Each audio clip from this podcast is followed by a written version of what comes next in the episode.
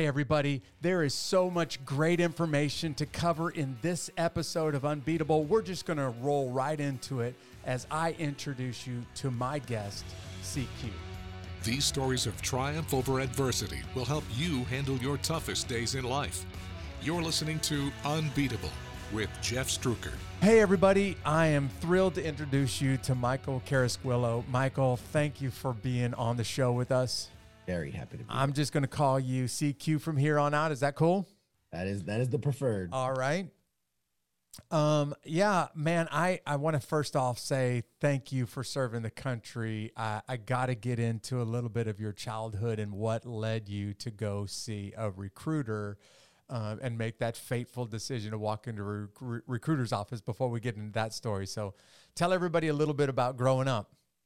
Uh, I was born and raised in New York City, uh, Manhattan. I, I, have I've lost a bit of the accent, you know, unless I say coffee and water. Um, uh, but yeah, I, I, I honestly, it was typical for the city, but I, I guess you know, and typical for me, but not for most. So I was born to a uh, single teenage, you know, mother. Uh-huh. Dad wasn't in the picture. Um, you know, bouncing all over the city from place to place, usually, you know, in a new place every like six months, new schools every six months. Um, just kind of, you know, trying to survive and, uh, you know, made my way, you know, through high school. And, uh, yeah, I was, I was a, I was a senior in high school when 9 11 happened. And so that kind of, uh, set the path forward for me. You grew up in New York City? I, I did. Okay. I did. You got to do this for us, just for everybody who's listening around the country. At least give us a hey, I'm walking here, will you? Hey, I'm walking here. There you go. That's what I'm talking about. Um, you know, it is what it is. yeah, because you grew up in New York City, I don't think a lot of people will understand the impact that the attacks on September 11, 2001 had on you. Because for a lot of people, I mean, everybody around the world witnessed the attacks on the nightly news, but for the New Yorkers, for folks that were in DC at the time, there was it was a it was a different it left a different impact on them. So as much as possible, eh, describe what life was like when that happened in your neighborhood. Sure. I mean, you know, like you said, everyone the, the nation felt attacked, right? But for those of us that were there or that lived in the city at the time, it was it's it felt very personal. It felt this was this was an attack on me. You personally. Yeah, yeah, absolutely. It's my city. I mean, you know, as much as like people in New York we know we hate the place. It's it's horrible. It smells and it's crowded. And it, but like, but it's a sense of pride. Like that. Hey, I'm from New York. You know, I'm. Hey, what are you gonna do? Uh, so I love it. You got to keep bringing the accent in the whole show, man. I love it. I slip in and out of it, man. Yeah. Year, years of traveling, I, I've lost most of it. Um, but no, it definitely it felt personal. It felt um I, there's really no other way to describe it. You know, I've talked to a lot of guys who've served, especially my generation of warfighter, who are post 9/11 guys who are who signed up after because of what happened, and you know the general consensus is like, hey, my my nation needed me. You know, we were under attack. We, I, you know, I wanted to get some, whatever it is.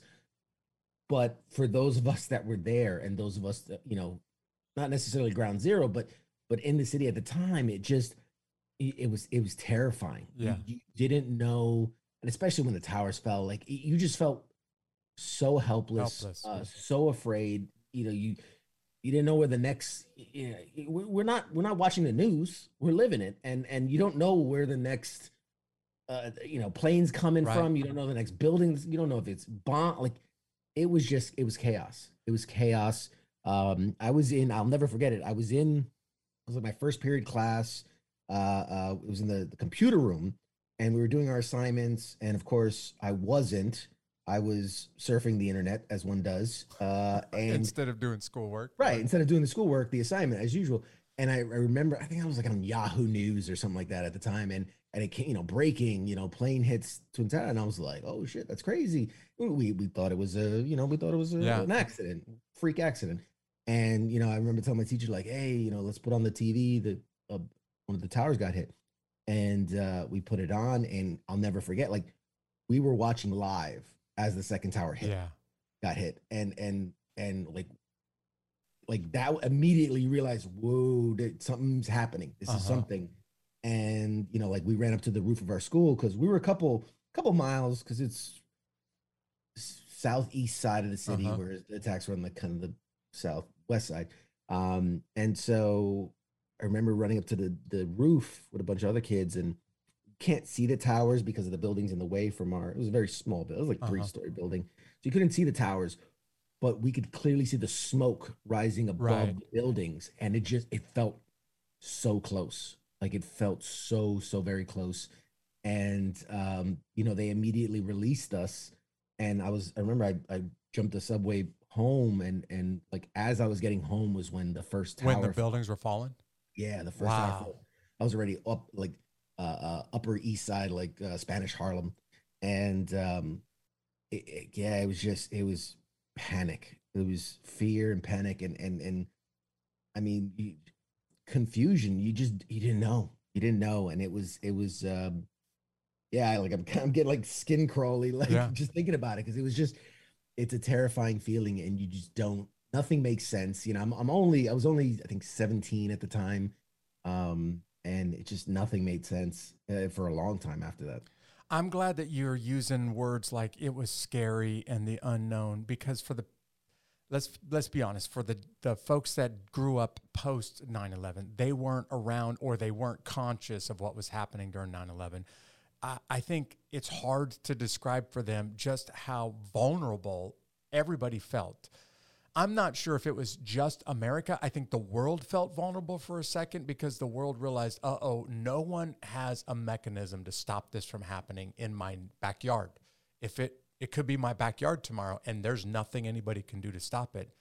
And it scared the world, but uh, it also, uh, you know, it worked itself into the fabric of America. That fear and the uncertainty of not will might we be be attacked tomorrow, but are we even going to be able to respond and survive this? Yeah, It was kind of a it it it changed the tone of the nation for an entire generation and people that weren't around it's hard to describe for them what that was like because you're using language that maybe they've just never experienced yeah. I mean, and, you know, we we throw around like post 9/11. It it to me is very cl- like life before that day, is different day very different yeah day and night. I mean, you know, you want to say like, oh well, you know, airport security is different now, and all these. but it, it's like so just the the fabric of who we are and how we experience things.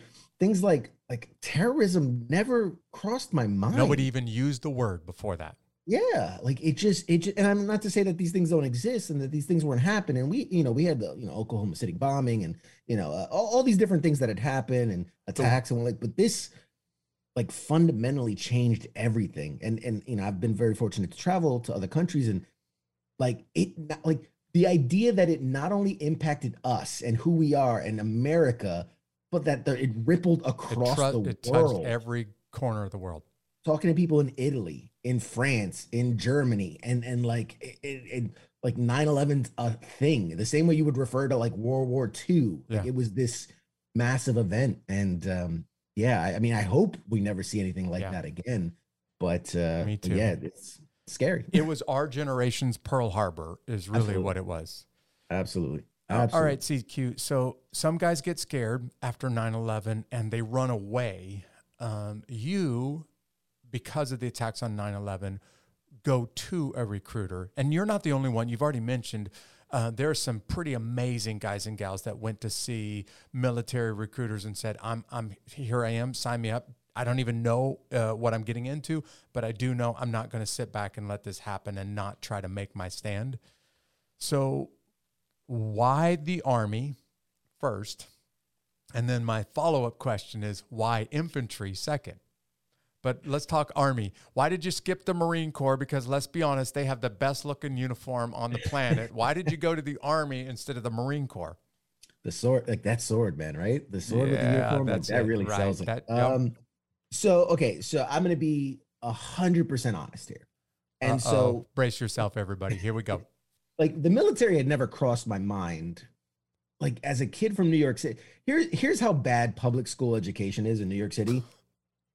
I assumed every city in the country was like New York City, maybe smaller or bigger, but like like if you showed me a picture of I don't know the the Virginia the forest in Virginia, I would have been like, oh, that's one of those like 1860 pictures of like old colonial that times. doesn't really exist anymore. Right. And and and like I couldn't fathom, and I wasn't very well educated, honestly, that like there, there there's rural towns and like farm towns. Like that just didn't that concept didn't, you know, really resonate with me.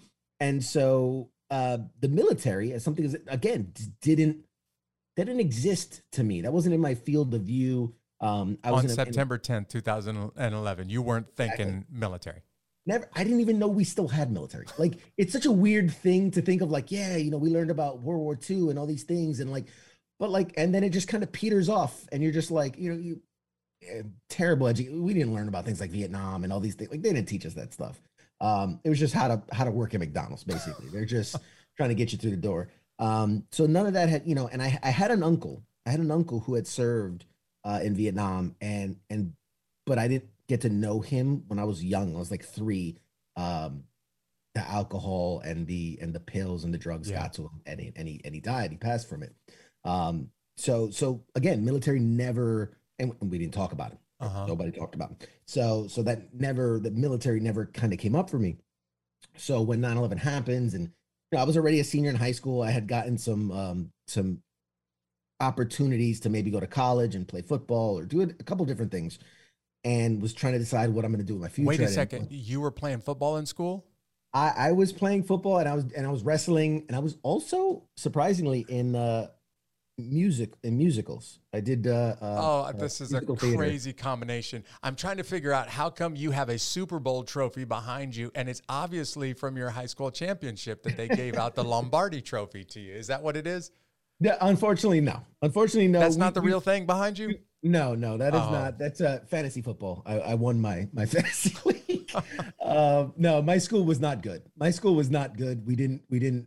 Yeah, we didn't place very well. But but there were some opportunities to like you know Because there were up. colleges that were recruiting football, playing, wrestling, um, musician, uh, you know, musicals. you know, theater guys. Yeah, Theater yeah, guys, you yes. know. Um, I, I, I'm not gonna. I don't want to speculate because you never know what would have happened. But it, it is what it is. Um, but when after 9/11 happened, and, and I was already in this midst of like, I don't know what I'm gonna do next, and I didn't know what, you know, th- there weren't a lot of opportunities for a you know Spanish kid in Spanish Harlem, uh, uh, you know, barely passing high school, and and so you know, it- I, I didn't know what I was gonna do. But after 9/11 the recruitment drive started, right? You Yeah. started seeing the Oh, yeah. commercials, you started seeing the everybody's waving the flag, and you start seeing the the ads and the billboards, and um and it and it came into my my sphere of knowledge, and I realized, oh wow, that you know that is an opportunity, and and you know you hear about all the stuff and all the benefits and this and this and that, um, but for me, it really I don't know. It was a, it was a calling. It's a weird thing to describe because you know sometimes people throw that that term around, but I just every the more I would see it, the more it just kind of called to me, and it's like this is an opportunity to get out of New York City. I I never traveled. I, I Really? You've never think- been out of New York City? Never been like there was one time we went to Disney when I think when I was like six or seven, and outside of you know a memory of like the Magic Castle, Uh-huh. like, there was I, I had nothing. I had nothing to compare to. Uh, the, the the the woods to me was Central Park, like that was the woods. You know, the most trees I'd seen in one place, There and are so squirrels and a few other animals, and that's it. basically, basically, I'd never seen a deer or you know any like. We had a the Bronx Zoo, so you'd see like a bear in like this depressed, like tiny enclosure. Um, but yeah, so so that became an avenue for me.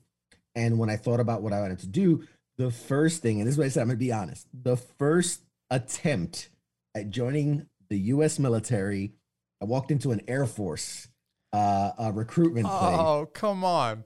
Because because and again not knowing anything not knowing like oh you know air force has like the best food or the easiest whatever i had this idea that i wanted to fly fighter jets like that i wanted to drop bombs i wanted to fly like that was in my head that's what i wanted to do And uh, needless to say, I was laughed Yeah, outside. every- out- just bad. Every Air Force recruiter is rolling his eyes right now. Like 10,000 kids a day walk in and say, I want to go fly an F 16.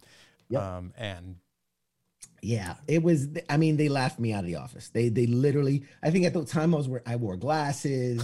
Um, you know, I I I and your GPA was certainly speaking for itself when you It went was, to the yeah. recruiter's office. there, there was a litany of Uh-huh. reasons why not to accept me and uh whatever it was whether it was the the competitive nature of just how i am and when you tell me i can't do something it just makes me want it more i i was just like all right well you know fuck you guys and i it's one of those offices that had like all the doors Oh, for yeah. all the different Uh-huh. branches and i literally i remember i walked out the door and like just off to my left there was an open door and I stuck my head in and I was like, hey, you guys got a problem that I wear glasses and I got a real shitty GPA, blah, blah, blah.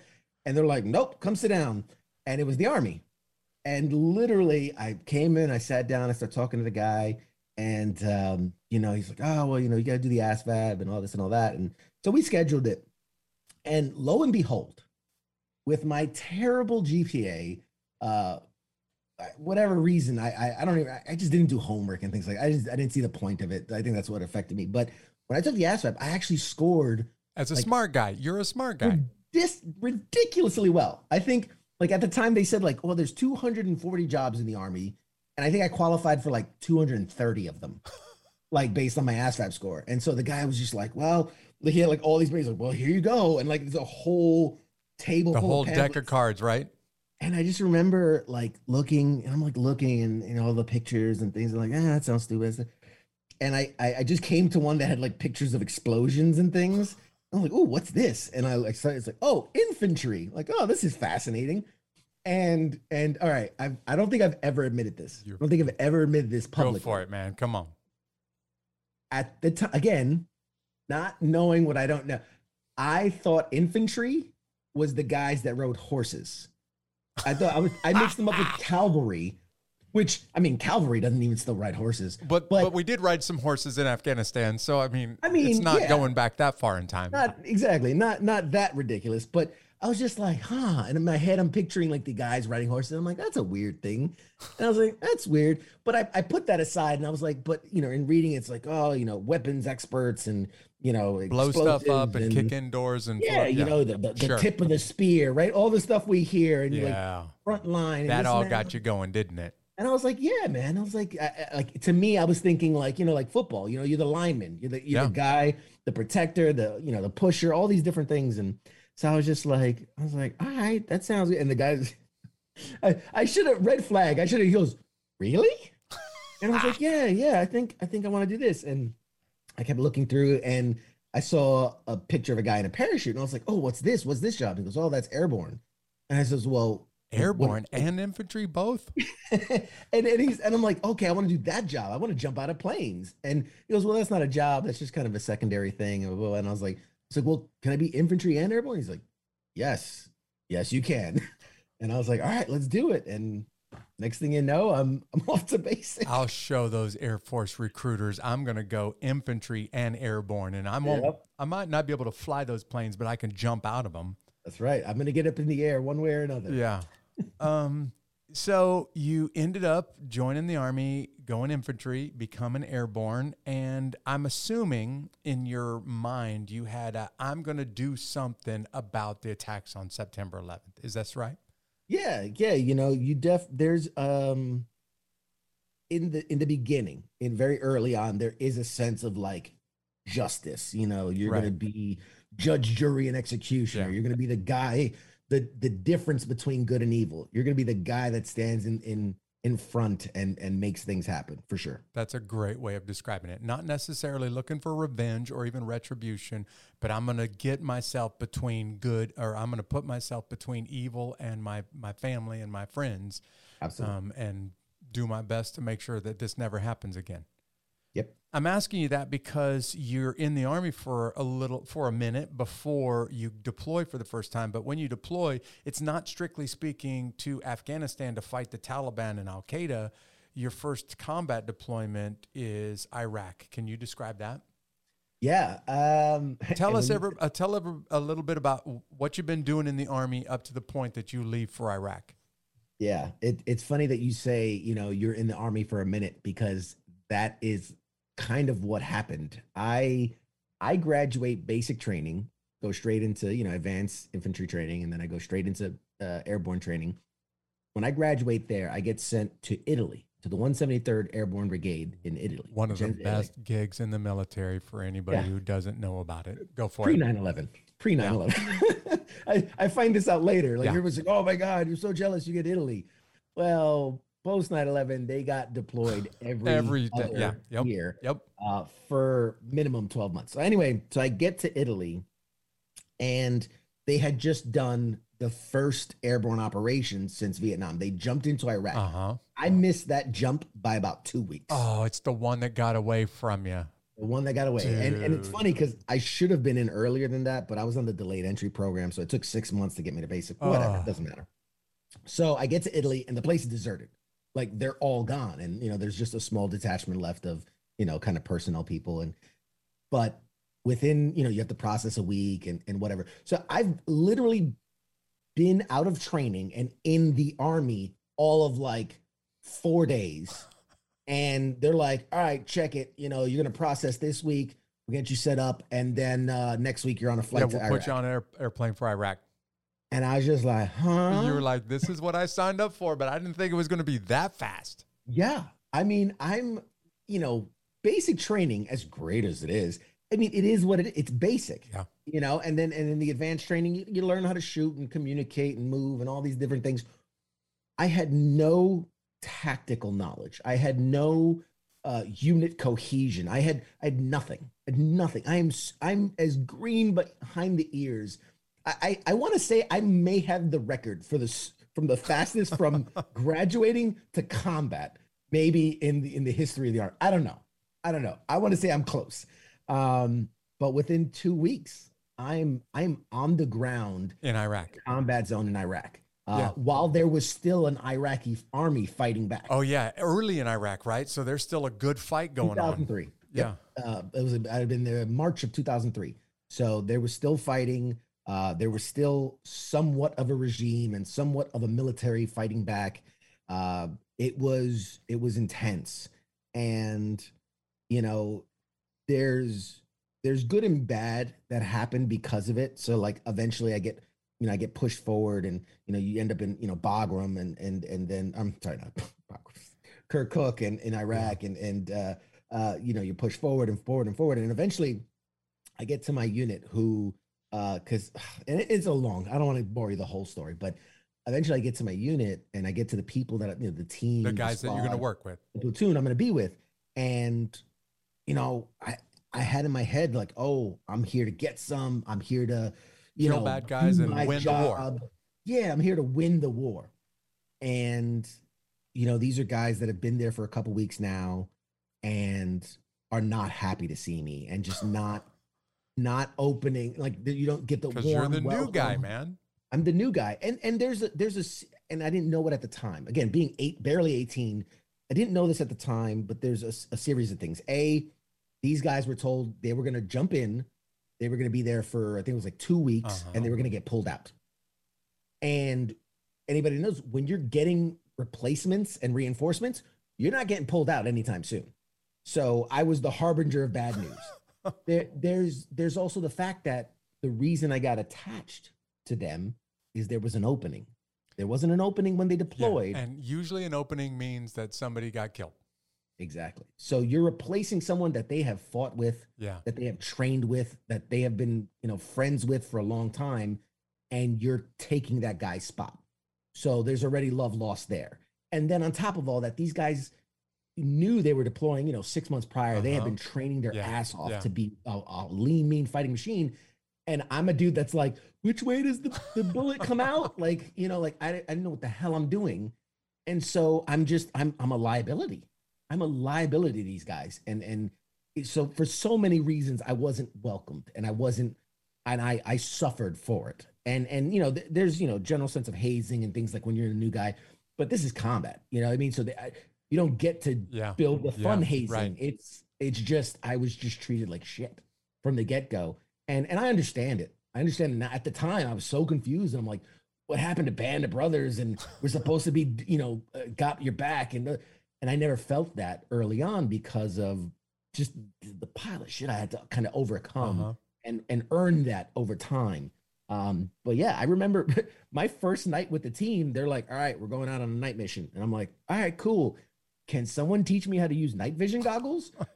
Because in Mm, basic, we had Never, one night, yeah, never seen them, right? we had one night and I didn't get that training because like my battle buddy at the time like sprained his ankle. Yeah. I had to take him to the, the medic, whatever. Never held a pair of NODs in my life, night vision goggles. And so I had to learn that. And then they're like, all right, you're like a liability. We don't want you with us. So we're going to give you the, the easiest job possible. You're going to drive the truck. You're going to drive the Humvee. That way you're not responsible for anything Yeah. but keeping You can't hurt anything that road. way. And so I go, okay, where's the keys? I'd never been in a Humvee before. For those of you who don't know, there are no keys to a Humvee. It's just a little switch. And and okay, so now now they really think I'm an idiot. And and then I didn't want to mention it at the time, but oh yeah, I'm from New York City. I never got a driver's license. I don't know how to drive. I didn't know how to drive. I mean, I, I got the you know video games. I got the concept: steer, gas, brake. I get the concept, but never really physically. First time driving a vehicle in your life is in combat in Iraq. This is under under night operations. Yeah. under night operations. Where again, for those that don't know, night vision goggles, especially, I mean, now they're a lot better, but at the time, just turned a black screen into a green Yeah. blank screen. Couldn't see shit. There, and there's no road. It's all dirt. So I'm like, I have no idea what it. And I'll never forget, like again, my introduction is they're like, all right, this is how you turn it on, blah blah blah. And I'm like, all right, cool. And I'm figuring it out, getting in. They're loading up and everything. And uh, we had taken over like this tiny little police station, whatever. So we're about to roll out, and I'm like looking around, and I'm like, oh, lights. And I turn on the Oh. lights, and literally, like it, you should. Thirty guys. in front of the everybody went berserk, right? just like deer They lost their headlights, like, mind. oh. And like I, I literally had someone. Thank God I was wearing a helmet. I think he knew I was wearing a. I think he knew I was wearing a helmet. But from the back of the truck, reached in and just butt stroked me in the back of the head. Turn off the fucking lights. Yeah. And I was like, ah! And I'm like, well, why? And they're like, do you want everyone to know that we're leaving now? And like all this and all that. And um, yeah, and and and then I'm that's when I was like, well, then how do I see where I'm driving? They're like, night vision. I was like, can someone show me how to Uh-huh. use this? Um, and yeah, so it was it was a rough transition. Needless to say, it was a little bit of a of a, a, a rough working yourself in, but but eventually you become part of the team, right? And you do Yeah. develop that brotherhood. Yes, absolutely. You know, within six months, because it was, Yeah. uh, you know, yeah, I I dug a very deep hole that first week, and so it took me a while to yeah, climb my way out of it. Um, but no, within within a couple months, you know, uh, the competitive nature in me, the the athlete in me, you know, uh, I remember my first my first team leader was like, "Look, you're going to be smart or you're going to be strong, uh, one or the other." And uh, because I made myself to look like such an idiot, they're like, "Well, I guess strong it is." And so like they would just throw all the gear Yeah, on my yeah. back, and I would just hump stuff back and forth. Um, you know, again, they gave me the easiest jobs like maintaining the vehicle and and making sure you know, all right, fluids are topped off and you know, oil the joints and all this stuff and make sure the gear's ready to go so everybody else can just take it easy. Um, so I was, you know, I was kind of the bitch boy for Yeah. the first little while, but Uh-huh. uh, but I earned I earned my stripes. I earned my my my position in the Yeah. team, and um, you know, I I figured there was only so many things I could control, and so if I just focus on the things that I could control, everything else would kind of work its way out Right.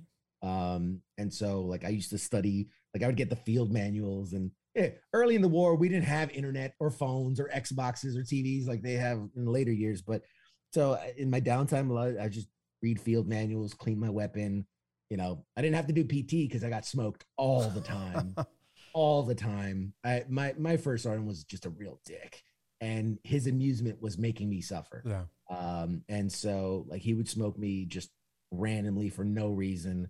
Uh, but I got strong. I I got strong. I got yeah. fast, and uh, and I got smart. How long was that first trip over to Iraq? So we were there. The unit in total was there, I think, thirteen or fourteen months. Uh-huh. Uh, and then me being just a couple weeks behind them uh, was a little bit less than that. But yeah, they they were initially told three weeks. Then you know, like when I got around there, they're you know they're asking me about it, and I was like, well, Uh, they didn't say anything about coming back, so I didn't give them any good information. it was a one way ticket over here. Yeah, pretty much. And then uh, and then rumor got around. It was oh, it's gonna be three months, and then six months, and then finally people were just like, stop. You know, we'll just die here. Like Yeah. this, we this we live here now. Um, and uh, it ended up being a little bit over a year for that first deployment. And then you come back to Italy. Um, how you eventually make your way over to Afghanistan, but how long of a period of time between um, Iraq and Afghanistan? So we were literally on the so we we left Iraq, got on a plane, ended up in Germany. From Germany, hopped over to Aviano in Italy, and from Aviano to our base in Vicenza was like a I don't know hours half ride. So we're getting off that plane, getting on the buses, and this is like we're it. This is our final thing Yeah. before home, and we're on the bus. And like right as we're about to leave, you know, pull out of the uh, of Aviano, they're like, "Hey guys, listen, heads up, uh, you know, you did it. You're here. You're live. Celebrate it. Be smart. Don't do something stupid. But just so you know, we've already got orders. We're leaving for Afghanistan one year from today. And so, what a Wow. welcome! home. welcome home, everybody. Go have fun. Yep. And uh, and and in one year, you're going to be going to Afghanistan. Yeah. And so, there was a lot of stunned silence for that whole ride, and um, and awkward hellos when we got home. But uh, but yeah, we found out that it'd be a year. We'd be going to Afghanistan. So that you know, they gave us like a month R and R post uh, return, and then just spent the whole year just training Yeah, and yeah, training preparing. hard. Yeah. And uh, we spent, I think, two or three out of the whole year months in Germany, in the mountains Uh-huh, of Germany, yeah. training. And then, uh, and then they gave us another block leave, another month off right before the deployment. And then uh, February of 2005, we deployed to uh, two days after Valentine's Day, February 16th, 2005. We deployed to uh, Afghanistan. I'm trying to paint this picture right now, CQ, because I want people to know, guys, a lot of guys and gals joined the military right after September 11th because they wanted to go fight the Taliban. They wanted to go defeat Al Qaeda. They wanted to make America safe again. And then they found themselves in Iraq and they're like, wait, man, I was actually showing up because I, I was planning on going to Afghanistan and helping to solve that problem. Yeah. So in your case, you join up uh, ready to fight the Taliban and end up in Iraq for 13 months. Come back, and the day that you show back up into your home base, you're being notified. Don't get too comfortable because you are turning around and going again. This time to Afghanistan. Yep. Pretty much. Pretty much. Were you married at the time? No, no, I was sing. So I was single when I went to Iraq. Or uh, I was I was dating somebody when I went into Iraq. Um, but she's she was so great that she was very. Uh, you know the Dear John letter. Oh You yeah. know. Uh, uh, for those of you who don't know it, it's the letter saying I'm done with you, and uh, you can't do anything about it because you're in combat and I'm back at home. yeah. Like you've been gone six months and I'm three months pregnant. Um, so Right. No, um, I was dating someone and she was awesome and and we were really good friends. And she said, Look, we don't know when you're coming back, and and you know, I'm young and I want to do my thing. And and, and I res- I respected that because I'd seen so many bad letters and I've Yeah. seen so many people got Yeah. you know cheated on and this and this and that. And so I was like, hey man, do you? I get it. I get it. We weren't, we hadn't been dating long. So I was like, why would you? A couple weeks, maybe. Um, so I was single throughout that. And then when I got back to Afghanistan, uh, got into a couple, you know, a date around, whatever. And then prior to Afghanistan, I was kind of in a serious relationship um, the last couple months before Afghanistan. You know, as serious as you can be at like 19. Um, but uh, but you know, thinking this is Italian girl, and I was like, ah, I think this is Uh, this is yeah, the you one. got a beautiful Italian girl. is the one. She can cook and she can do the things, and uh, she was great. And um, that didn't. Long story short, it didn't work out. But um, but yes, I, I deployed to Afghanistan in in uh, February of 2005. So by the time you get to Afghanistan, how long have you been in the army? Two and a half years. I mean, I my entry date is January 15th of 2003. So a month over two years Okay. on my second combat tour. Yeah. And you got to think that, you know, what, six months out of that's Oh training. yeah. Yeah. So I, I, in my mid- military career, I spent more time in combat than I did out of combat Yeah. in my military Which career. is almost unheard of in the U.S. history, but it's true of basically an entire generation of combat veterans from Afghanistan and Iraq right now. Yep. All right. So by the time you get to Afghanistan, you you have a couple of things figured out. You know how to wear NODs and you know how to turn on a Humvee by now, right? At the minimum, yes, Yes. yes. No, but by the time you know, I'm very fortunate. You know, I I've got a strong work ethic, and I I like having the odds against me. Um, so by the time you know, in the year and a half that I've been with the unit, I built up a reputation. I'd worked my ass off. I'd you know, soldier of the month board, and and all these different things. Had the highest PT score. I was running a two, you know, when we were in Afghanistan, we do, do these not PT tests, but we would just see, you know, challenge each other. And I, I think at 35,000 feet, I ran a 12 minute two mile, you know, so I, I was, I was physically fit. Yeah. Again, I focused on the things that I can control. So Right. I- I was one of the best shots in the unit, uh, best PT, uh, knowledgeable as fuck. You know, I'm like, I, I memorized those books back. Yeah. You could, there was a point where you could be like, all right, page 13, fifth line. And like, I would know it because I Uh-huh. just, I memorized these books. And so um, by the time we had uh, gotten ready for Afghanistan, I was specialist promotable. Uh, I was on the on the verge of you know doing my getting my E5 sergeant, and and I was already leading a team um, within you know just because of the experience that I had Yeah. in you know the first rotation, and and obviously there's a lot of changeover Oh, yeah, as people sure. are ETSing out and new guys coming in. So at, at that point, it's so weird to be my next deployment. Like I'm looked at as like the grizzled old vet at 19 Huh. and and leading a, a four man team. Yeah.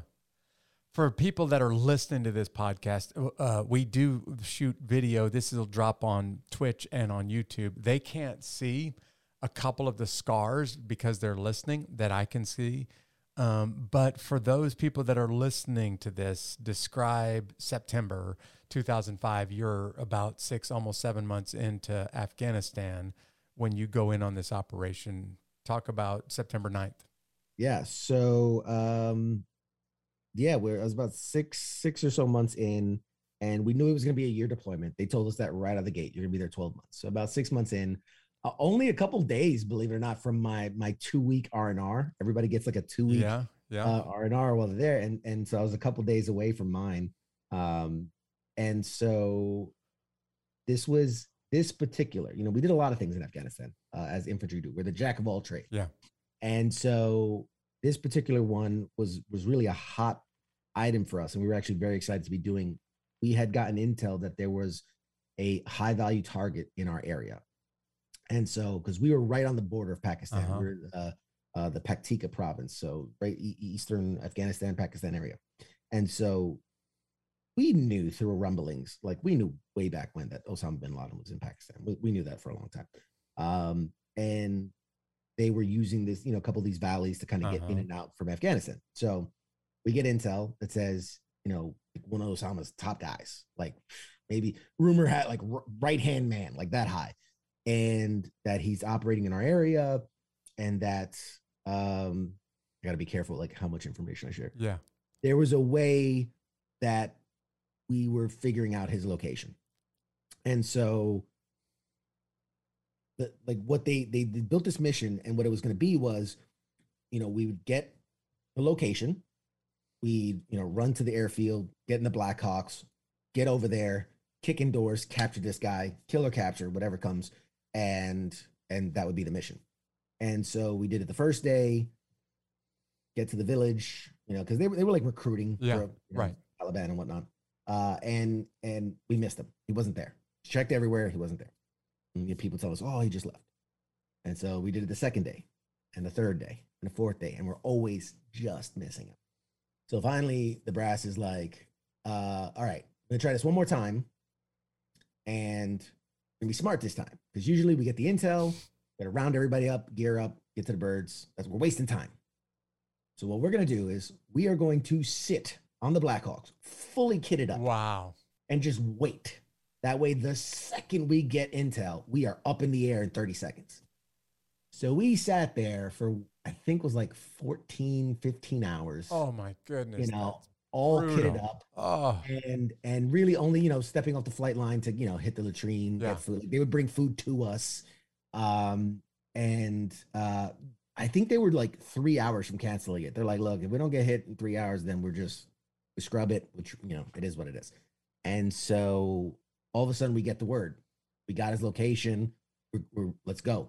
And so we're up in the air in like 30 seconds. I mean, we are just and fine, like blood pumping, you know, Uh-huh, adrenaline going. yeah. Like we we we know we got him this time. We know we got him. Um, and so at the like I said, I was a team leader at the time, and and uh, I had my my my platoon leader was in was in my my Black Hawk, and and we are very fortunate. There was two Black Hawks. There was two different teams, two different Blackhawks, and then I didn't know it at the time, but we also had uh, close air support with Yeah. Apaches. I didn't know it at the time, which comes in later. And so, you know, we're up in the air, we're going. I'm sitting on the, you know, we fly with the doors open. I'm sitting on the door, and we, you know, we have all the they have the comms, and hey, 30 seconds out. And at this point, I would typically lean out. I'd, I'd see we're Yeah. coming up on a town, a village, a formation, something, and I can we can start to assess like, all right, are we going to land on the outskirts? Are we going to hover? Are we going to fast rope? Are we going to jump? Whatever. So I get the thing 30 seconds. I lean out. I see nothing, just valleys and ridges, Yeah, valleys and ridges, yeah. valleys. and- I'm like, huh, that's weird. And I, you know, my team was all looking at me like, "What's up?" And I'm yeah, like, what's going on, boss? I was like, I don't, I don't know. Eh, like, we'll find out. Getting closer, getting closer. He's all right, five seconds. Look out again. Nothing. Just, just valleys. And so now at this point, I'm like, oh man, I wonder if we, you know, like, are they in a cave system? Yeah, right. You know, like maybe they're maybe we got their their hideout or one of their spots. And so as we're coming in, I realized there's no flat land to land anywhere. And and for those that don't know, you can't land a helicopter on a mountain because it will roll right over. Yeah. And so typically, you know, if it's 15, 20 feet, we'll hook up the ropes, we'll do the fast rope in. We're airborne. It was about eight feet. They were able to hover over a nice spot. So I just I told my guys, like they're like getting the rope ready. I was like, nah, don't worry about it. We're gonna jump. And so I jump and just ate shit on the landing. Like, I just did not anticipate the angle, the Uh-huh. slope. I mean, I just knocked the wind out of myself. I mean, I'd love to think that I was like this cool, like superhero pose, landed. I ate, I was a sack of rocks, just bam. And I'm like, I was just like, ugh. As I like rolled over, I'm like getting on myself up, I'm dusting myself off. There's like this big kind of rock formation over there. So I, I you know, casually walk over, take a knee, start looking around. Um, you know, uh, Blackhawks hovering above me. Guys are jumping out. I can hear the impact of the guys hitting. Doing the same thing that you yeah, did. just just and whatever. And then I just kind of casually look back, and I'm I watched I I I know my guys. I watched the last guy coming out, and as he's coming out, it looked awkward. He kind of like twisted as he was coming out, fell straight down, and as he's laying there, I can see him grabbing his leg and what looks like screaming. It's very loud. You can't hear anything with this this giant black hawk hovering above you. And I see him and I see him kind of like ah, and I'm thinking, fuck, he tripped out the thing, landed. Hopefully didn't break his leg. I'm thinking, man, he just maybe sprained it or something or dislocated it. So I'm like, oh, if it's a broken leg, that's a whole oh yeah. my god Oh yeah. mission scrub. There's a whole thing. And at the time, you know, we had we had two teams on this Blackhawk and two teams on the other Blackhawk. That other Blackhawk landed on another ridge. hmm So just, you know, not very far, but just a whole different ridge. And at the time, there's two, eh, you know, we had one combat lifesaver guy trained per team. So we had two on the our side of the mountain.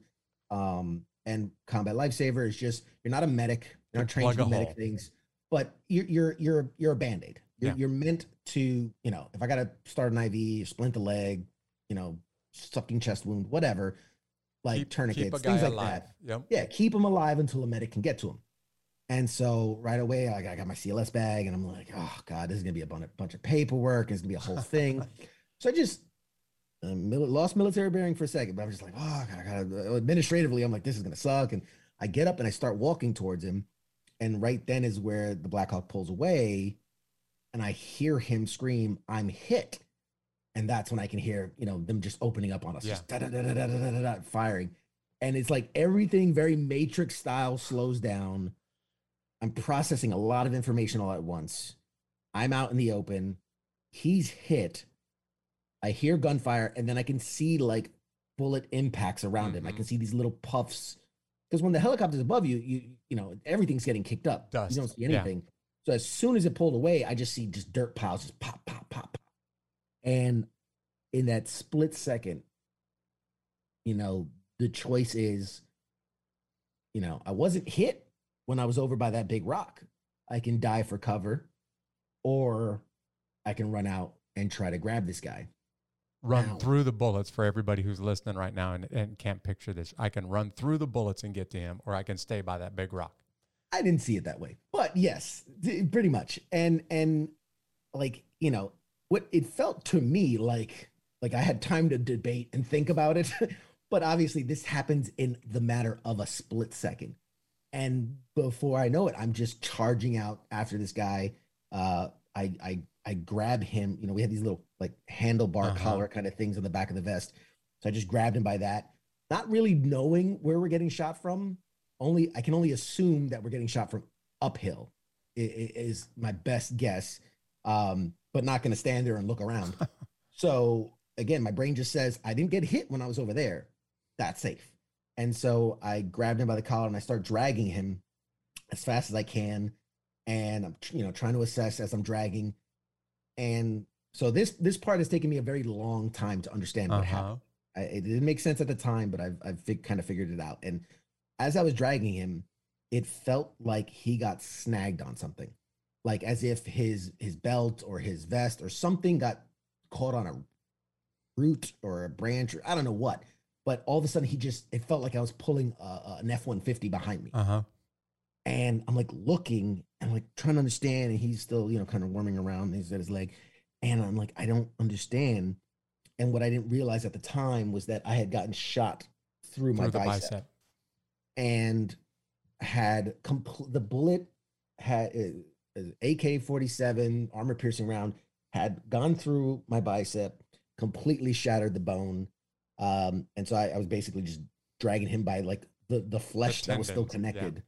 Um, and so couldn't process like, ah, all I could just slung my weapon, grabbed my other arm and just pulled even harder, dragged him.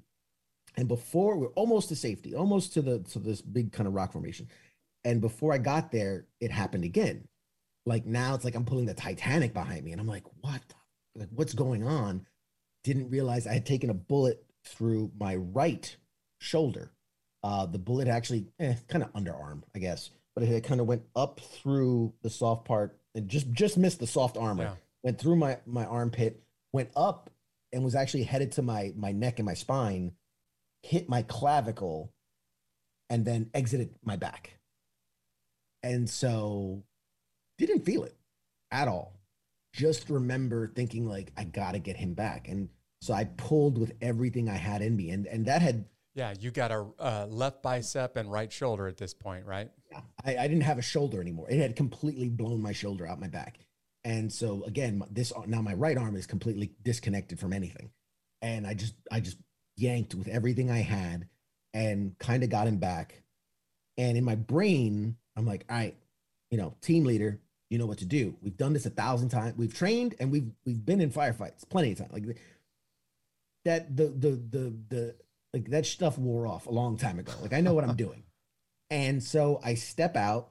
I'm gonna lift my weapon so that I can use my, you know, my vision, my my uh, ACOG to kind of scout the area and, and scope out what's going on. And I like my hand just kind of slap at my weapon, and I can't pick it up. And my brain cannot process what's happening. I'm I'm like, you know, pick up your weapon, and Yeah. I'm, like, I'm just slapping my hand. Why aren't it my arms working right? And and again this is you know to me it felt like i had time to sit down and think about it but i'm sure it was only a couple seconds but i, I couldn't pick up my weapon. I'm trying to understand what's going on. I'm like i'm not in shock. I'm this is nothing new for me. Like i mean yeah one of my guys is injured but it's a leg he'll be fine.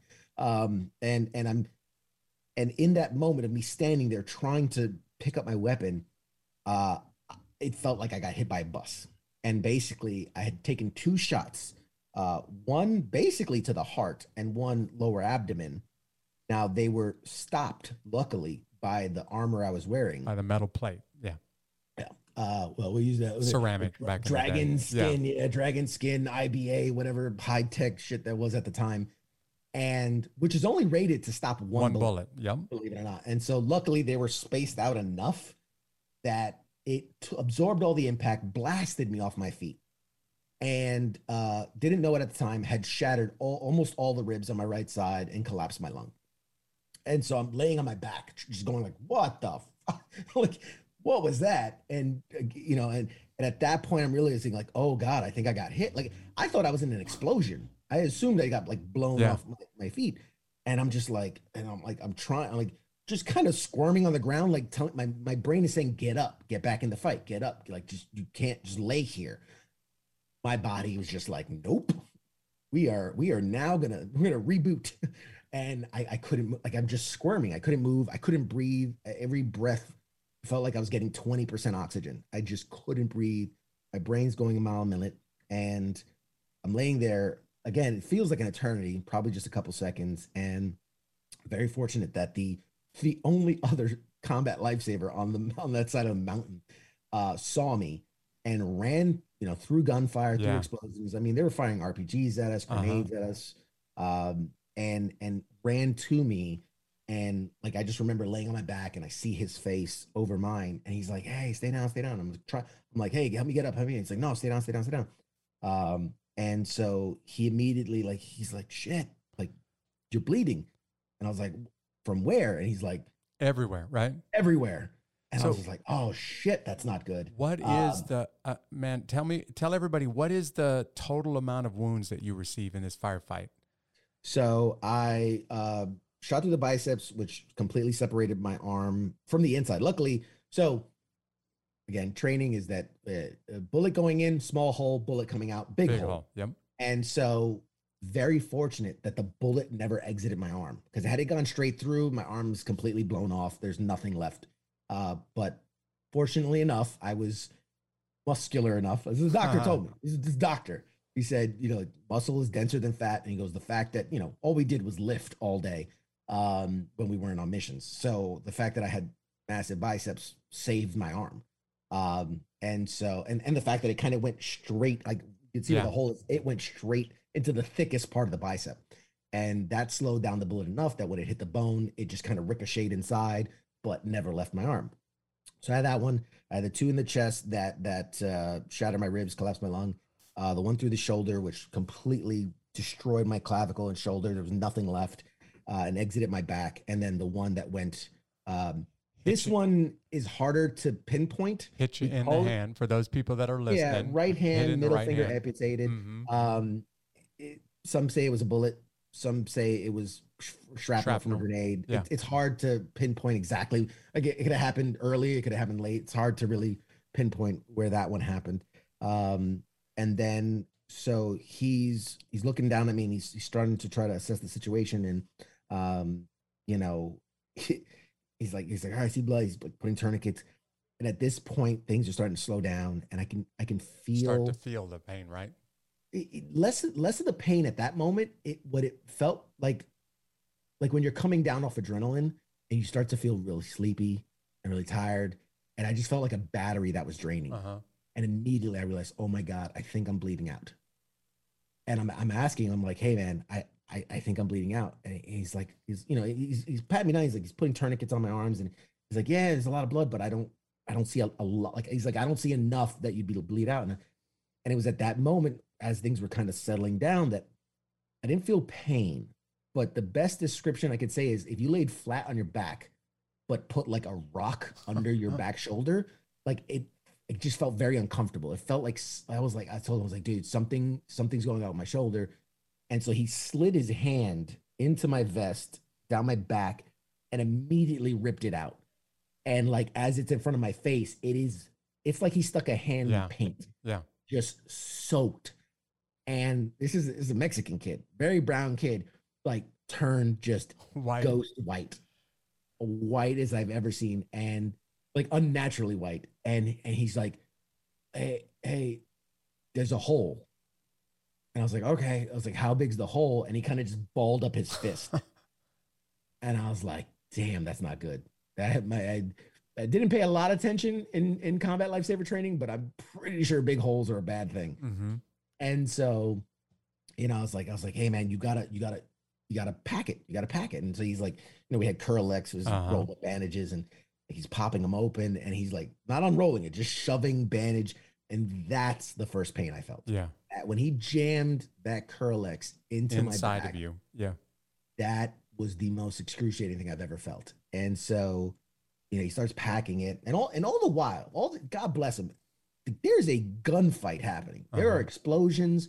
At one point, someone yelled grenade as he was working on me, and he literally threw his body over me. Mm-hmm. And I asked him, I asked him about this a long time, you know, many years afterwards, and I said, "Why?" Like I, I was barely holding on, and and his answer was the very like you were barely holding on. Like I couldn't let you get more injured.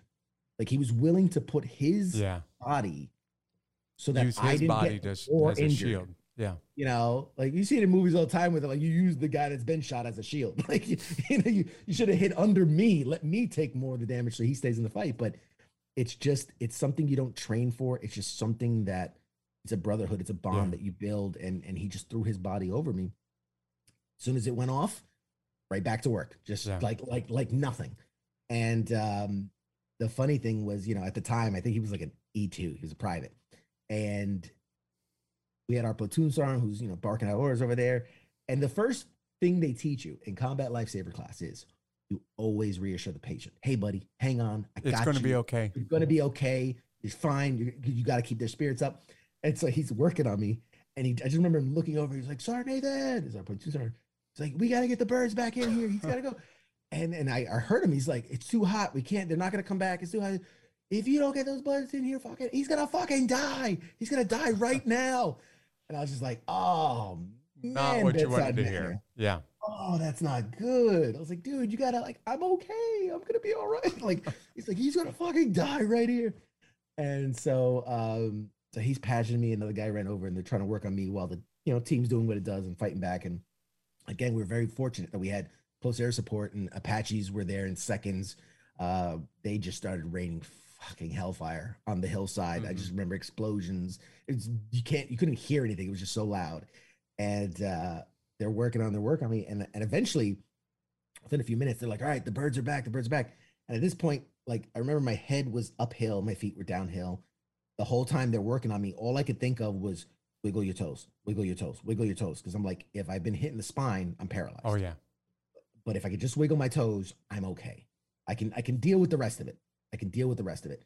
And so I just was starting to get the ability to move my feet again. Like my body was regaining itself. And um, so I'm like, okay, cool. I'm not I'm not paralyzed. That's a good sign because I couldn't move my arms. And so I- I thought maybe it was like a you know, higher paralyzation, whatever. Right. And um, they're like, all right, the, the birds are here. The birds are here. And I remember I, I kind of like lifted my head so that I could see downhill. And this black hawk looked like an ant. Uh-huh. Like it was so far away. And here they are, like they're unrolling. We had a Skedco. We had this little, it's like a, a, a mesh fabric that you use for stretchers. They're unrolling it. And I know for a fact we never carried the poles with us because we're like, ah, it's a waste. Worst case, you drag a guy. And I'm like, they're gonna drag me down this mountain. And I and I and I I told them, I said, no. And, and like, no, man, you gotta, we're gonna get you down. We're gonna we're gonna get you to birds. You fucking drag me down this mountain, I will die before we get there. There's no the, the it's rocky, dirty. Yeah. I am bleeding out. I was like, pick me up. We're gonna run. And they're like, no, it's, yeah, it's still gunfight going on. It's like, no, it's not there. Pick me up. We're gonna. I'd rather, I'd rather die standing on my feet than being dragged down Mhm. a mountain. And so, God bless them, man. These two guys, they pick me up, one arm over each guy, and we just, uh, you know, you know, calling out cover and everything, and, and my guys doing what they had to do, and and they got me out of there. We just ran full sprint down this mountain, um, and the funny part I can laugh about it now is as we're running up to this, you know, it's getting bigger and bigger and Yeah. bigger. I realize I can't. I I know I can't use my arms. I I realize that, and it dawns on me that the helicopter's hovering. It is. It is not landed because you know mountainside. Uh-huh. And I'm, I'm as we're running to it, I'm thinking, how the hell am I going to climb into this thing? And without skipping a beat, in full sprint, I just feel two guys grab my ass and Pick you up and throw you in throw me Mm-hmm. like like I'm luggage at the airport. This guy, these guys threw me up into the air about seven eight feet, and I landed just again because you know when you're falling, you put your hands Yeah. up. To protect, couldn't do that. Face first, middle floor of a Blackhawk, just boom. And uh, was very lucky that we had one of the best medics with us that Yeah. day. Um, a guy who had a ton of experience, and he, I mean, got to work on me immediately. I mean, ripping off clothes. I remember laying there, and uh, and I realized at that moment that the guy that got shot in the leg, he was already in there because I Uh-huh. looked up and he was in one of the seats. So I was like, all right, well, he's good. And uh, I'm laying there, and he's you know, this guy's ripping off, and he sees how bad I am, and he just yells at the pilot. He's like, "You fucking Go, go!" go. Like he's like, Yeah.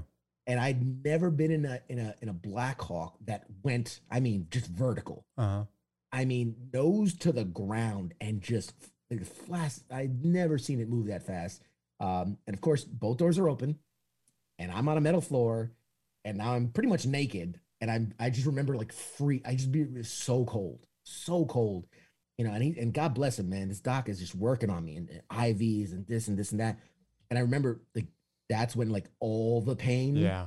started coming and all I could I just yelling at him. I'm like, morphine, just Jesus Christ, morphine. Like I know like, he's, he's trying to keep me alive. God bless him. But all I can think of is like, like if I'm gonna die, at least don't let me die in pain. like let me like, just slip away peacefully. I was just like morphine. And finally he hit me with the morphine. And I was at that point, I was like, all right, I'm good. And it, it's weird that I had this thought. A lot of people always ask me, like, what was that that first thought? And I I, you know, I, I was I was okay dying, but I just I felt good that I was in our guys' hands. Yeah. You know, Not You going to fall into the enemy's hands. yeah. It, it just this thought that like at least I'll get a burial. I'll Right. get a a proper send off and I'll, you know, God forbid, you know, be desecrated by and it is what it is. It- you know, you- that's the worst case scenario. But I was I was at that point, I was like, hey, I'm I'm in like I might die. I know I was aware that, that I was pretty badly injured and like, you know, things could end badly for me. But um yeah, I, I was just happy to be in in, you know, US forces hands. CQ, I want to skip forward now. Um, there's a whole lot more about your surgeries, about your two years in the hospital, about all of the things that it took just for you to come back from basically being a guy who's almost completely disabled because of both arms. Unfortunately, I don't have time to get into that. But the part of your story that I think people really need to hear, got just a few more minutes with you, is let's talk about the fight back that you had to make um, with uh, you know survivor's guilt and some PTSD and the brain injuries, the traumatic brain injuries that you had to fight back from because the gunfire could have and almost killed you, but the depression and the suicidal thoughts also came pretty close. So now Yeah. can you just get honest with people and talk about, you know, the the fight back to becoming the man that you are today? Absolutely. And then, like you said, there there's so much to this story. Spending two years in the hospital, 44 surgeries, actually died twice and had to be brought back twice. Um, and so, and so we'll definitely have to do a part two at some Yeah. point. Um, but but to skip ahead in that, you know, eventually two years later, getting to a point where they're like, hey, you're as good as you're gonna get physically, you know, the army's done with you. And and it really was a case of like, you know, I was just going to appointments every day and doing physical therapy, occupation. And one day they're like, hey, you gotta go to this office and you know sign some paperwork. I was like, all right, cool, whatever. It happens all the time. And I signed the paperwork, and they're like, all right, well, you are officially retired from the medic the army. And I'm like, wait, what? And it was just like, here's the door. Good luck. Yeah. I was like, well, what do I do now? And they're like, well, no, you're gonna get a paycheck, and you don't have to do anything. You, I was 23, 24, and they're like, yeah, you don't have to do anything. You you you did your time. You earned your cert. Like blah blah blah, and just enjoy life. And I'm like, this is all I've like ever like That's all I know, right? this is is who I am, is how I identify with myself. And so, you know, at first it's it's you're fine. I mean, you I went out and you know, I'd spent two years in the hospital and I had great, amazing physical treatment. And obviously it's a lot better now, but at the time, the mental health services weren't there yet. Yeah. And and they were so overwhelmed with the I mean, hundreds of thousands of Oh, yeah, guys getting yeah. physically injured. And so the attention was where it should be, right? Life saving. And but at that time there wasn't we didn't talk about ptsd we didn't talk about the mental health stuff we didn't talk about properly like how do you adjust from this uh, and going into that like there's just there was no nothing and so i took my money and i i bought a house in the woods in pennsylvania i didn't want to be bothered and and I lived there for a couple years. And at that point, I was married. And my wife, God bless her, did the best she could. Uh-huh. She had no idea what I was dealing with. She had no idea, and just there to support me as best as she could. But it got it got bad. It got bad, and it was a slow it was a slow descent. And I think a lot of people don't realize that. Like you think, oh, next day I have PTSD, I'm gonna kill somebody. And for the most part, a PTSD is a very big spectrum. There is the you know the stuff you see on the news of like guy goes berserk and Yeah. you know blackout drunks and all that. But there's the other side of the spectrum, which is where I was kind of living, which was isolation and depression, suicidal thoughts, and and and and just this just dark place. And I didn't want to be around people. And so there'd be weeks at a time where I didn't leave my house, and my wife basically kept me alive. It bought groceries and Uh like, just kept me alive and I, I did nothing i didn't work i didn't i didn't have activities and, and it was a slow descent into that. And so that's why you don't don't realize what's happening until it's too late Until you're or- way or- in it, right? Deep yeah in you're it. you're you're so deep in it. And and it's the voice in the head that tells you you know you're a freak or you're you know you're the only one that's dealing with this and and you can't tell anybody. And then you know and then part of that military brainwashing that infantry brainwashing where it's like you can't talk about being injured. You can't you can't show weakness. You have to fight through it. Rub dirt in it drink water take a knee whatever and so it's a very hard thing to deal with and it was isolating and i was just very fortunate that i i met somebody who understood what i was going through and and had to basically walk me through it. He had to show me that what i was what, what was ptsd and, and what i was dealing with because i knew a couple guys that got into hardens of pills and booze and stuff and i was like oh that guy's the guy doesn't got it together. And but i couldn't identify you know the fact that i wasn't sleeping i wasn't eating right i wasn't uh, i wasn't doing things that i enjoyed doing i was alone i was isolated all these different things and struggling and struggling and um very fortunate that i met a, a really good guy who became my mentor and became my, my best friend and um helped me identify what was going on with me and what the name was and the cause was and that it was totally normal that Yeah. PTSD is this it's it's your brain's normal processing of traumatic events. Yeah. You you go through something and your brain is just trying to protect itself. You burn your hand on the stove, your brain is always going to be like ah hot. You know, and and so when you've lived years in a combat zone and like take away the injuries. You I know guys who never like million, you know, combat tours and firefights, never took a bullet, never took an explosion and they're you the the it builds up Uh-huh. everything you've seen everything you've experienced and it, it, builds up and it, and it, it affects you completely it, every it roots itself in everything you do in your daily life and so um it was a hard couple years but i was i was so lucky i was headed in a very bad place and i was just lucky that i met the guy that i did when i did and he got me the help i needed into the programs i needed and therapy and medication and and and activities and getting outside of myself and and so many things to get me out of that funk and and it's uh, you know it's not something that ever goes away Yeah. Right. I still struggle i still have bad days but i can put words to it i know my support system i know the things that i can do to take steps to kind of get through it um but yeah it's it's uh it, it was a lot it's a lot and i'm very lucky i know i'm very lucky to to be around How did you meet this guy? So um, at the time, I going through Walter Reed Army Medical Center where I Uh-huh. did in Washington D.C. Um, you know, there's the Red Cross and all these different programs. One of the programs at the time was Wounded Warrior Project, and so they captured my information. Never did anything with them. Never whatever. Um, and they would call me every year, like in my house, and they were like, "Hey, you know, do you need anything?" I'm like, "No, I'm fine. Leave me alone." And one day, one of the guys calls me. He's like, "It's like I see, you know, you've been with us for whatever, three years at this point. Like, you've never done anything. Like, what what would get you out of the house? And I was like, I don't know, whatever. And he started naming a bunch of things, and one of the things he said was a football game. And I, I grew up loving football, obviously. Never actually went to a professional NFL game. Was Uh-huh. born in New York City, never made it to Jersey to see the Giants play or the Jets or whatever. And so I was like, ah, I guess I'd go to a football game. And so they got me tickets to this game with a bunch of other guys. And uh, it was at it was there that I met I met this guy. Yeah. And um, and we just started talking and ended up talking to him more than watching the game and and uh, we exchanged numbers and then kind of hit it off and um, yeah, my life changed dramatically after that. I want people to hear from you, CQ, um, and you've just described this really well. The fight back from trauma PTSD, traumatic brain injury. Sometimes that fight takes longer, it's harder because it's you fighting you, not you fighting the enemy. So I really want you to talk to warriors right now that feel like, uh, you know, hey, I'm there are other guys that had it worse than me. I'm okay. I don't need to worry about me. Um, but they're struggling with some of the same things you did. And maybe they just don't feel comfortable saying it to any other person on the planet. What I know you work with the Veterans Administration now, you mentor warriors. So talk directly to those warriors who just don't want to say out loud, I'm struggling. Yeah.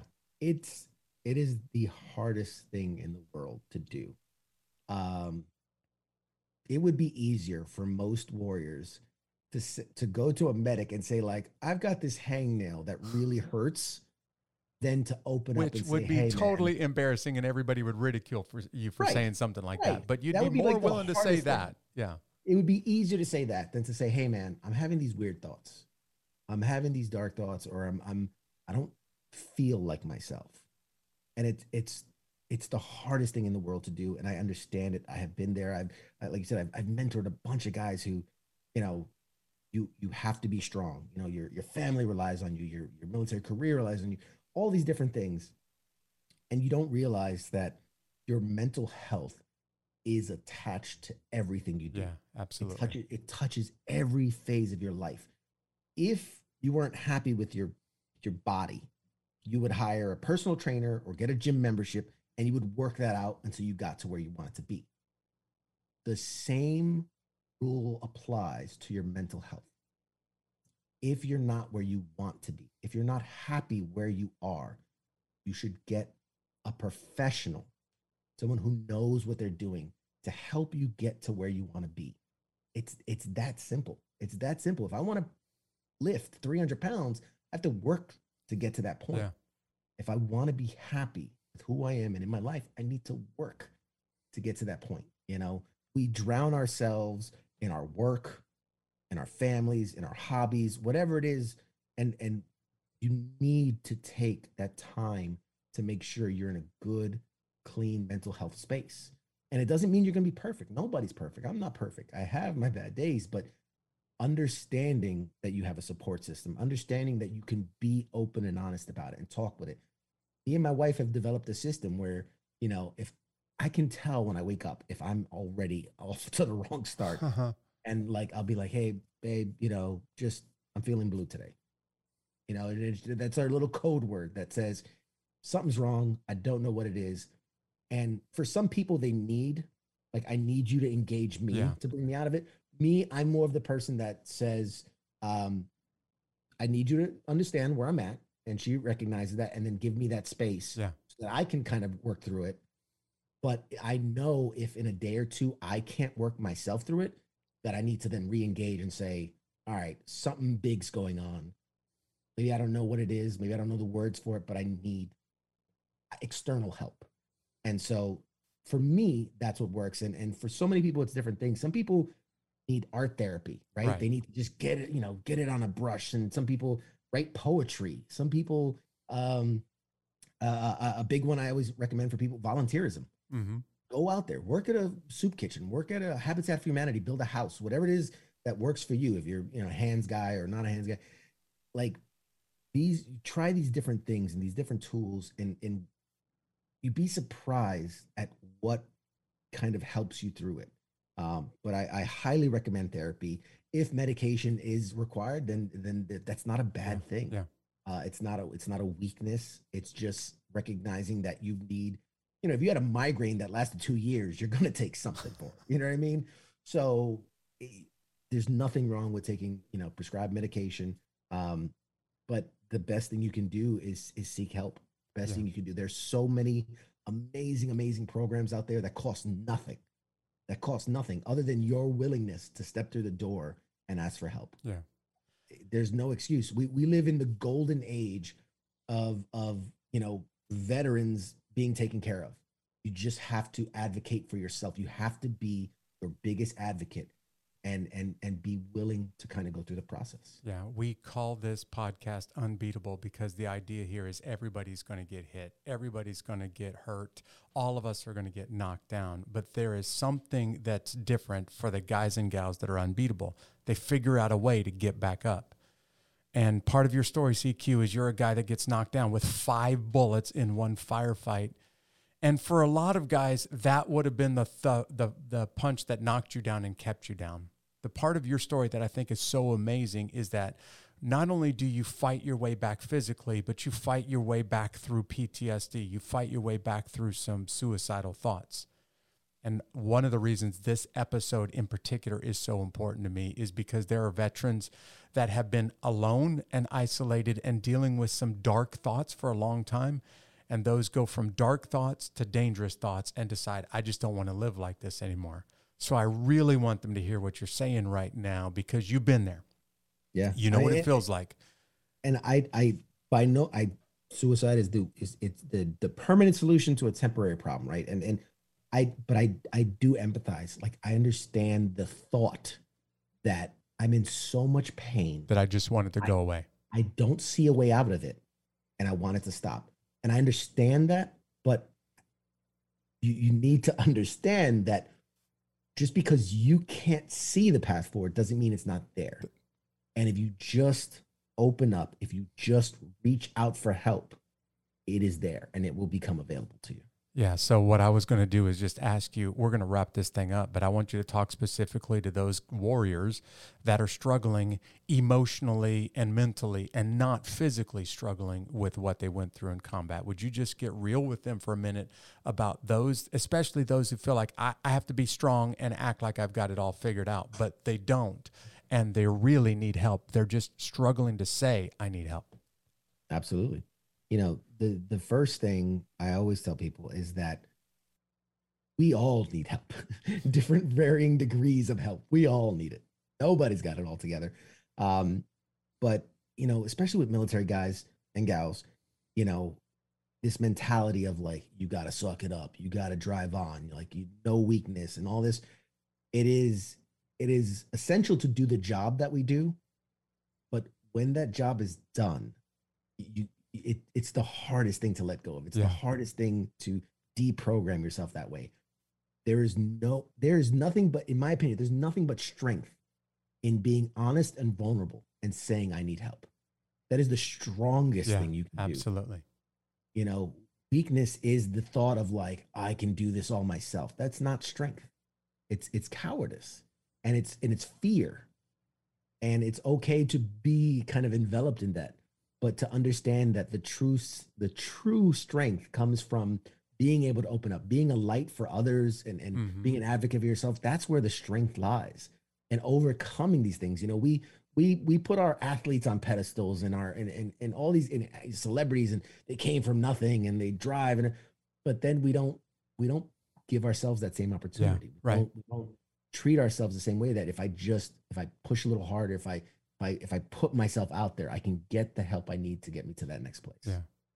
Yeah. So if you're struggling out there and you're really wrestling with just admitting it, take the most important step, the most courageous step. Just find somebody and say, hey, man, I need some help. Yeah. Take that that person that you trust the most in your life. You know, the worst thing we feel is we're going to be judged and and and treated differently. But the but the fact is, there's so many people in your life willing to help Yeah. you that just don't know. Don't know. You're doing such a great job hiding it that sometimes they don't Yeah. know that you need help. And and even if you in your head you go like, oh, it's so obvious that I need help. I just wish somebody would reach out. Be your own advocate. Yeah. Reach out. Make that connection.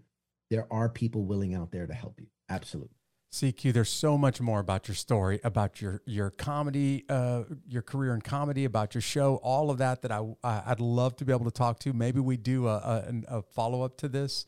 Um, but for people that have heard this right now, and especially for guys that are saying, "Okay, I need to know more," how do they get connected with you?